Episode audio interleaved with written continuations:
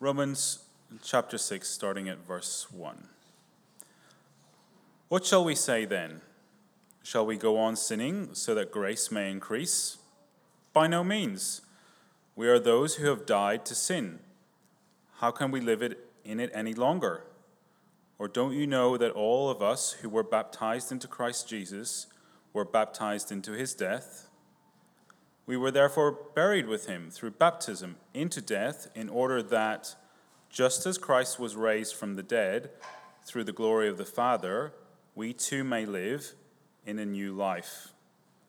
For if we have been united with him in a death like his, we will certainly also be united with him in a resurrection like his.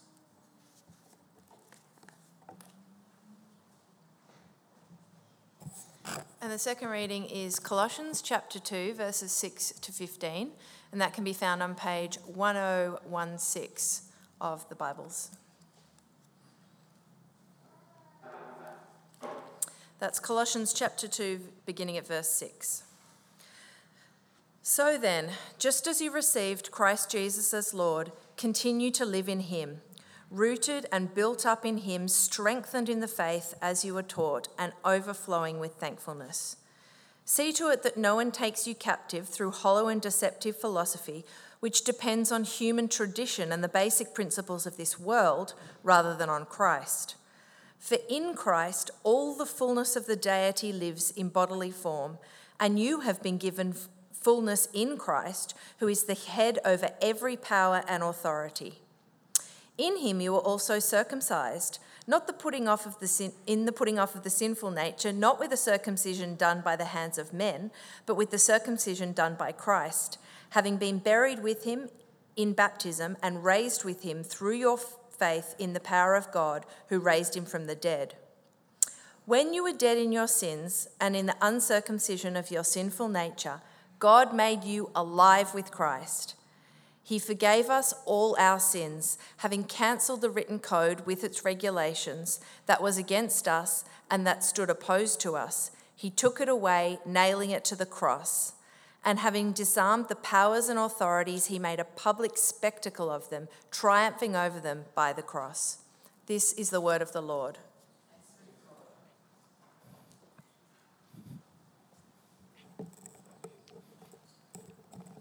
Thanks, Amy, for reading.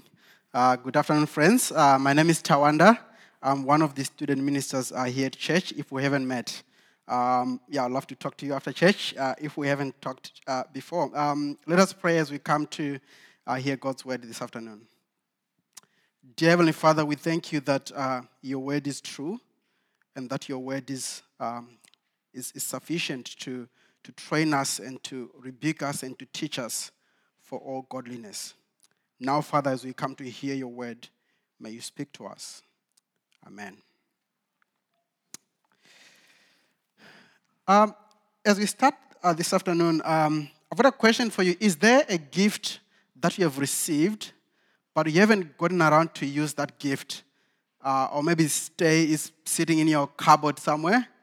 Um, yeah, it could be maybe, I don't know, birthday gift or wedding gift or something that were given by somebody uh, as a gift and you haven't gotten around to use it. Maybe for those uh, younger who are here, it could be maybe a toy. You've got many toys that were given, and maybe you haven't gotten around to open and use all of them. As I was preparing this sermon, I was trying to think, what is it for me? Uh, should be helpfully, helpfully reminded me that we actually have a wedding gift from our wedding six years ago, which we haven't used at all in the past six years. It's sitting in a monarch locked somewhere, at our friend's place in Zimbabwe, we left a few of our belongings when we were coming to Sydney to study. We haven't used it for six years. Maybe wondering, what is that gift? Well, it is an electric fry pan that we got. I wanted to bring a physical one today here because we got given another one last year by somebody and we haven't used it again. uh, so, since there's something to do with uh, electric fry pans with us. But, anyways, the thing is, we, we, we got given this gift, but we haven't gotten around to use it. And this uh, today we are coming to the end of our series uh, on the church. and we look at what is the church. And I think of baptism as a gift that Jesus gave us to, as, as the church. And I think at times we treat it just like that uh, gift of mine that we locked somewhere and we, have, we haven't touched it uh, for six years. Of course, part of that time we were here, but we lived in Zimbabwe three years after our marriage before we came here. So uh, it's not just about coming to Australia. You see, baptism, as we've heard in the kids' talk, is one of the sacraments that Jesus gave to the church. And I wonder if we are making the most of it. I think most of us, we are not opposed to the idea uh, of baptism. But the question is, are we making the most of this great gift Jesus has given to the church? You see, a sacrament is it's a, it's a very churchy kind of word. So you may be asking, what's a sacrament? It is a visible outward sign that shows the invisible reality of what God has done. They're like an enactment or a drama of something that is deeper that we can't see with our eyes. I'm not sure if that is clear yet, but if you stay with me as we look into Romans chapter 6, so the first Bible reading, if you could keep your Bibles open uh, to Romans chapter 6 uh, on page 970, that would be good as we, as we look into this great gift that God has given us. As we seek to hear what, is, what does God has to say about this baptism. But I need to admit right away that baptism is one of the issues over which Christians have disagreed a lot over the centuries. Even now, they still do. And in some times in the past, some people even died for their beliefs on baptism. If you check church history, there's a man called Balthasar. I don't know if I'm pronouncing his name well. Uh, but on the 10th of March, 1528, he was burned at the stake in Vienna because of his views on baptism. Three days later, his wife was thrown uh, into Danube River with a stone tied around her neck to drown because of their views on baptism. So I want to say, as we look at this, it's, it's also not a trivial issue. Some people have paid their lives because of what they held as what God teaches about it. And of course, there have been lots of debates and conversations about it. But I want to say today, we are not going to be uh, spending a lot of time trying to work out which mode of baptism, you know, sprinkling or immersion, or which uh, type of baptism, infant baptism or uh, believer's baptism. Why? Because I also think if we look back or even you look around right now, Bible believing Christians, Jesus loving Christians who differ on some of these issues can still fellowship together. And I think even in this room, we may not all think the same, but I think there's a right place for us to fellowship together, even if we have some differences on, on how we understand some of those things. So I'm not going to spend a lot of time trying to pass you know, those differences. But what I need to do today is to do what I think we should do with any matter of our Christian walk, is to ask, what does the Bible say about this matter? What does the Bible say? What does God say about this issue? And we're going to focus on two things, so it's to be a very simple sermon with two points. What is baptism and why is baptism important? Two things. So let's start by considering what are we doing when we baptize somebody? What is baptism? Well, first of all, baptism, we need to know that it is a sign. It is a symbol. It represents or it points to something else. When you see someone being baptized, there is a meaning behind there. They're signifying something else. Just like when you see a sign driving into the city, usually the sign is put outside of the city saying, Welcome to Sydney. But if you go there and stop there and say, I've been to Sydney, you may not know what is actually in the city. So you don't stop at the sign, but you go to what the, the sign is pointing to. Come with me to Romans chapter 6. verse 3 to 4. Or don't you know that all of us who were baptized into Christ Jesus were baptized into his death? We were therefore buried with him through his baptism into death, in order that just as Christ was raised from the dead through the glory of the Father, we too may live a new life. What is Paul saying here? We have been baptized into Christ. We have been baptized into his death, he says. So, two things we are being baptized into Christ, we are being baptized into his death. What is he saying? I think he's trying to talk about us being united with Christ. We have been united with Jesus. That's why we, you hear Christians saying, We are in Christ. We are in Christ because we are united with Him. But then are we saying baptism unites us with Christ? I don't think we can say so. Because Paul, if you read the first, uh, you know, this is chapter six, the first few chapters, he talks of faith, that it is through faith that we are made God's people. It is through faith that we become children of Abraham. It is through putting our faith in Jesus that we are saved. So it is not baptism that saves us. It is not baptism that makes us Christian. It is not baptism that makes us united with Christ. But baptism is a sign that we are united with Christ through faith. Friends, it is by faith alone that we come into a relationship with Christ. Hear what Paul says in chapter 5, just uh, the chapter before this, chapter 5, verse 1 and 2. Therefore, since we've been justified through faith, we have peace with God through our Lord Jesus Christ, through whom we have gained access by faith into this grace in which we now stand. So we have, we, we've come into this grace which we now stand by faith, through faith in Jesus. But the thing is, faith is not sin, faith is in, internal. And I think that's why Jesus gave us sacraments that can be seen as a sign of the faith that cannot be seen. That's why we say baptism is an outward, a visible sign that we are united to Christ by faith. It's a physical symbol of the inward spiritual reality that we belong to Christ and we are united with Him. See, it's like a wedding ring. Just, I don't know if you can see mine here. A wedding ring shows that I, I have a relationship, I have a commitment, I made vows to my wife Shupi. None of you were in Harare in July of 2012 when I did make those vows.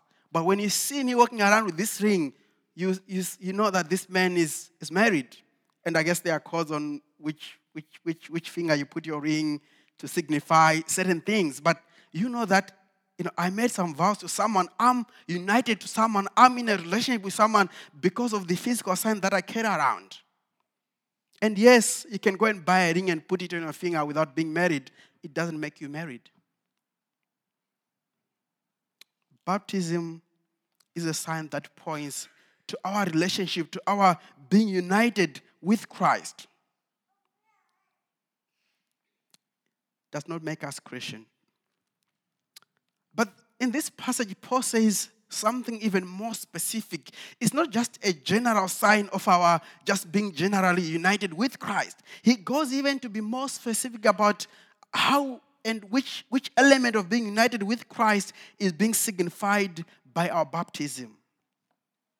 So in chapter 6, verse 4, he says, We're therefore buried with him through baptism into death, in order that just as Christ was raised from the dead through the glory of the Father, we too may live a new life. You see, Paul is saying in baptism, we are declaring, it's a, we are signifying, in particular, our unity with Jesus in his death in his burial, and in his resurrection. So Christ died for our sins and he was buried. And on the other hand, because we are united with him, our old self that was living enslaved to sin also died. As we put our faith in him, we don't live according to our old self anymore, for it died and it was buried with Jesus. But Jesus did not stay dead. He was raised to life. He was raised to new life. He was raised to a victorious life. Ephesians chapter 1, verse 18, it tells us that when he was raised, he was raised to sit on the right hand of the Father. Where he reigns, it's a place of power where he's sitting right now. So Jesus is living a life of victory, a life of power. He is leading his church today. And the same is true for us. When you baptize somebody, you don't stay underwater, otherwise, you go to see the Lord sooner if they don't take you out quick. We, we come out to signify that we are also rising to a new life as a Christian, rising to a new life of trusting God, rising to a new life of living our lives for Jesus. I remember in the youth group where I grew up, we used to sing a song called I'm a New Creation. I don't know if anyone knows that song, and I'm going to do something a bit weird here. I'm going to just start singing the song. So it says, um, I'm a new creation. I'm a brand new man. All my sins have passed away. I'm born again more than a conqueror. Anyway, if we're in Africa, people will just start singing with me. um, but anyway, the, the, song says, I'm a new creation. I'm a brand new man. I'm born again. And friends, when we get baptized, that's the message we are saying. My old self died and was buried with Christ. The one that you see now is a new person, a saved person, a person whose identity is wrapped around Jesus and what he has done. Same writer of this letter, Paul, in the book of Galatians, chapter 2:20, he writes this: I've been crucified with Christ. I no longer live, but Christ lives in me. The life I now live in the body, I live by faith in the Son of God who loved me and gave himself for me. So, friends, baptism is all about Jesus. It's not a church tradition that the church thought they would pick up and just do for the fun of it. It's, it's a visible sign of the gospel we proclaim that Jesus came down. The Son of God became man. He lived, He died for our sins, and He was buried. And He rose again to new life.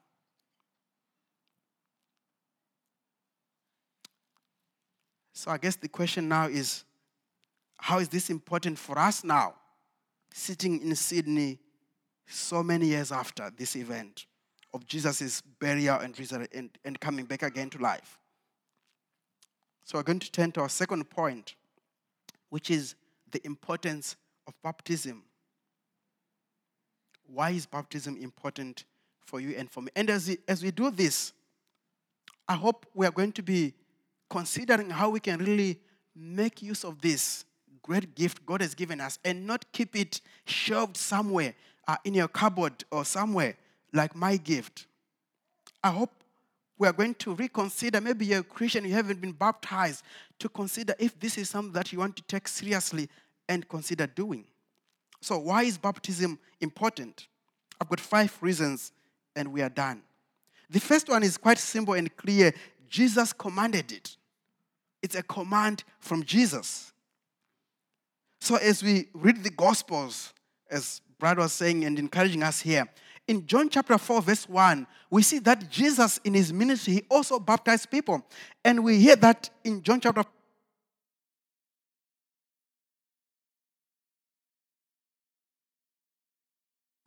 He was baptizing more people than John the Baptist.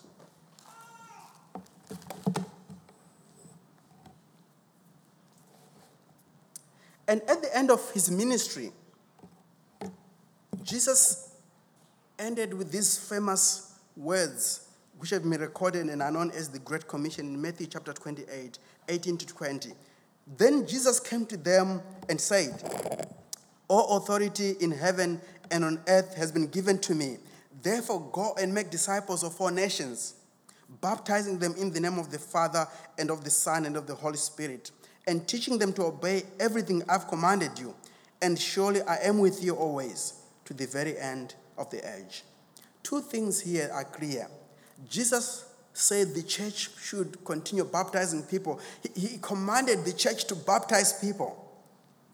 It's a command from Jesus.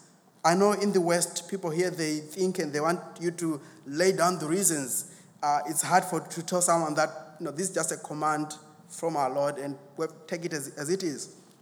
But this is what it is. Jesus commanded us baptize them. But also, the second thing is that the command is still standing. But he says, I am with you to the very end of the age. And I think it's fair to assume that the baptism and the teaching that he's talking about should continue happening to that end of the age when he's going to come back again. So we are still in the time where we, baptism is to happen. Second reason why baptism is important. See, through baptism, we remember the gospel in our fight with sin.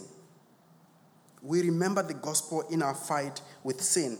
This is what Paul is talking about. This is the main issue Paul is addressing in, in, in Romans chapter 6. So in verse 1 here, what shall we say then? Shall we go on sinning that grace may increase?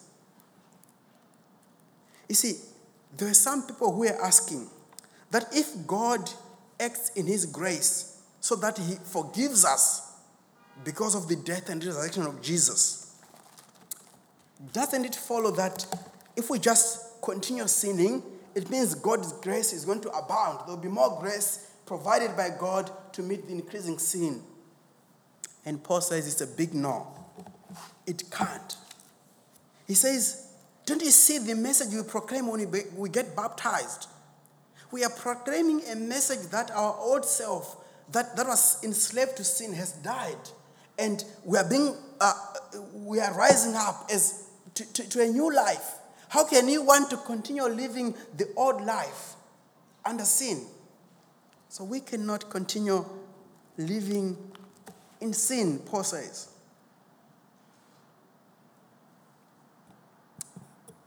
But this doesn't mean that we are saying as Christians we, we no longer sin. That would be a lie. We have not yet reached perfection, brothers and sisters. We are still living in a world where uh, it's marked by sin. But the difference is we are no longer living under the power of sin. We are no longer live, living enslaved to sin because Jesus has freed us through his death and his resurrection and raising us into this new life. Christ has set us free. He forgave our past sin. And even right now, he gives us power through the Spirit to fight sin. And Paul is saying here one of the ways we fight sin is to remember the gospel, is to remember our baptism, to remember what that baptism meant, to remember what that baptism signified, and to wake up and say, I cannot live to my old self again. Because Christ has freed us. Uh, I want to ask you, church, how are you going living the life, the new life that Christ has given us? How are you going living in light of the truth that we proclaim in baptism as a church? And what does it look like for you?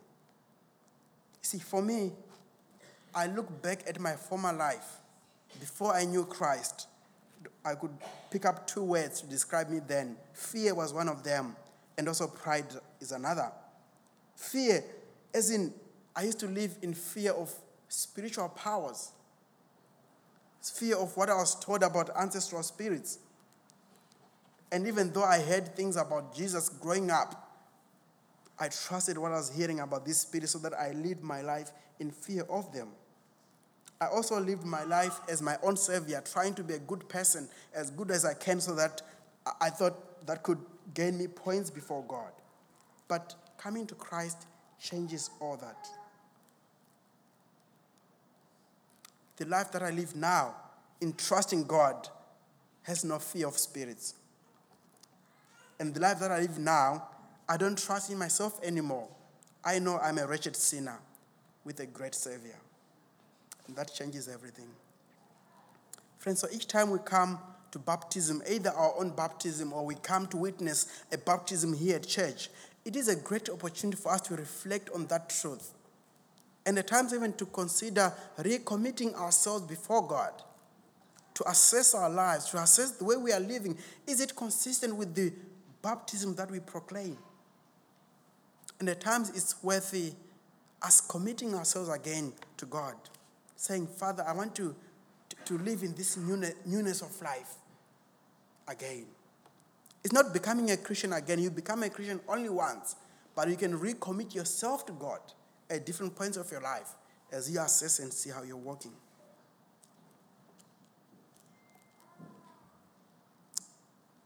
In the movie Fireproof, uh, this doctor, when he goes to, his, um, to the hospital where he worked, he would remove his, his, his wedding ring so that um, no one would know that he was married. And apparently, he was actually uh, having this flirting relationship with a married woman. But when reality comes and he was challenged, he looked in his drawers and opened and held his, his wedding ring and looked at it for some time before he put it back Uh, on his finger. And I thought as he was looking at that ring, he was reflecting and thinking of the commitment he made to his wife and how that was inconsistent with what he was doing. And I pray that as we come to baptism each time, we stop and we think and we reflect and we see. And hopefully, God will help us to rethink of our relationship with Jesus and how we are living that. The third reason why baptism is important through baptism, we publicly proclaim the gospel. See, through baptism, as we said, we are, we are proclaiming the message of what Jesus did that he died and he was buried and he was raised. So, those who come to witness baptism, there's an opportunity for them to see in reality what cannot be seen now. That's why baptism is a public event, because we are publicly proclaiming the gospel we believe. This is why, as a church, we encourage you to invite your friends, to invite your neighbors when you are being baptized, to invite your family to say, Come, I'm being baptized, because through that, you give them an opportunity to see what you believe. You, you have an opportunity to proclaim to all those people that this is what I believe, that the life I live now, I live united with Christ. I live as a new creature because of what God has done. It is a wonderful place to proclaim the gospel. So if you are still to be baptized, go on and invite, invite lots of people. It's a great opportunity to proclaim the gospel. But for some, they live in places where you can't do it so publicly. In some places, it will cost your life to be found being baptized. Thank God that in Sydney, as far as I know, you can go and get baptized anywhere, go down to the harbor and get baptized without fear.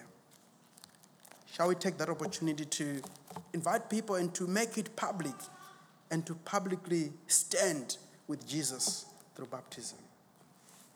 See, through baptism, we also affirm our unity.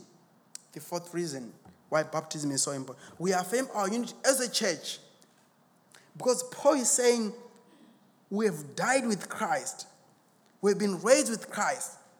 But you hear his language, he's not saying you as an individual, you have died with Christ, which is true that we are saved, of course, as individual Christian, but he's using this corporate language that we have done this together.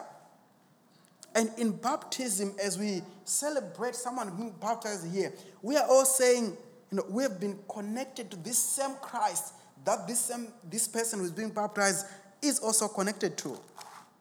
A few weeks ago, we looked at how you know, there's the universal church, of believers all over the world and how we are a part of that. And through baptism, we even express that we, we are together with all those who have been united with Christ.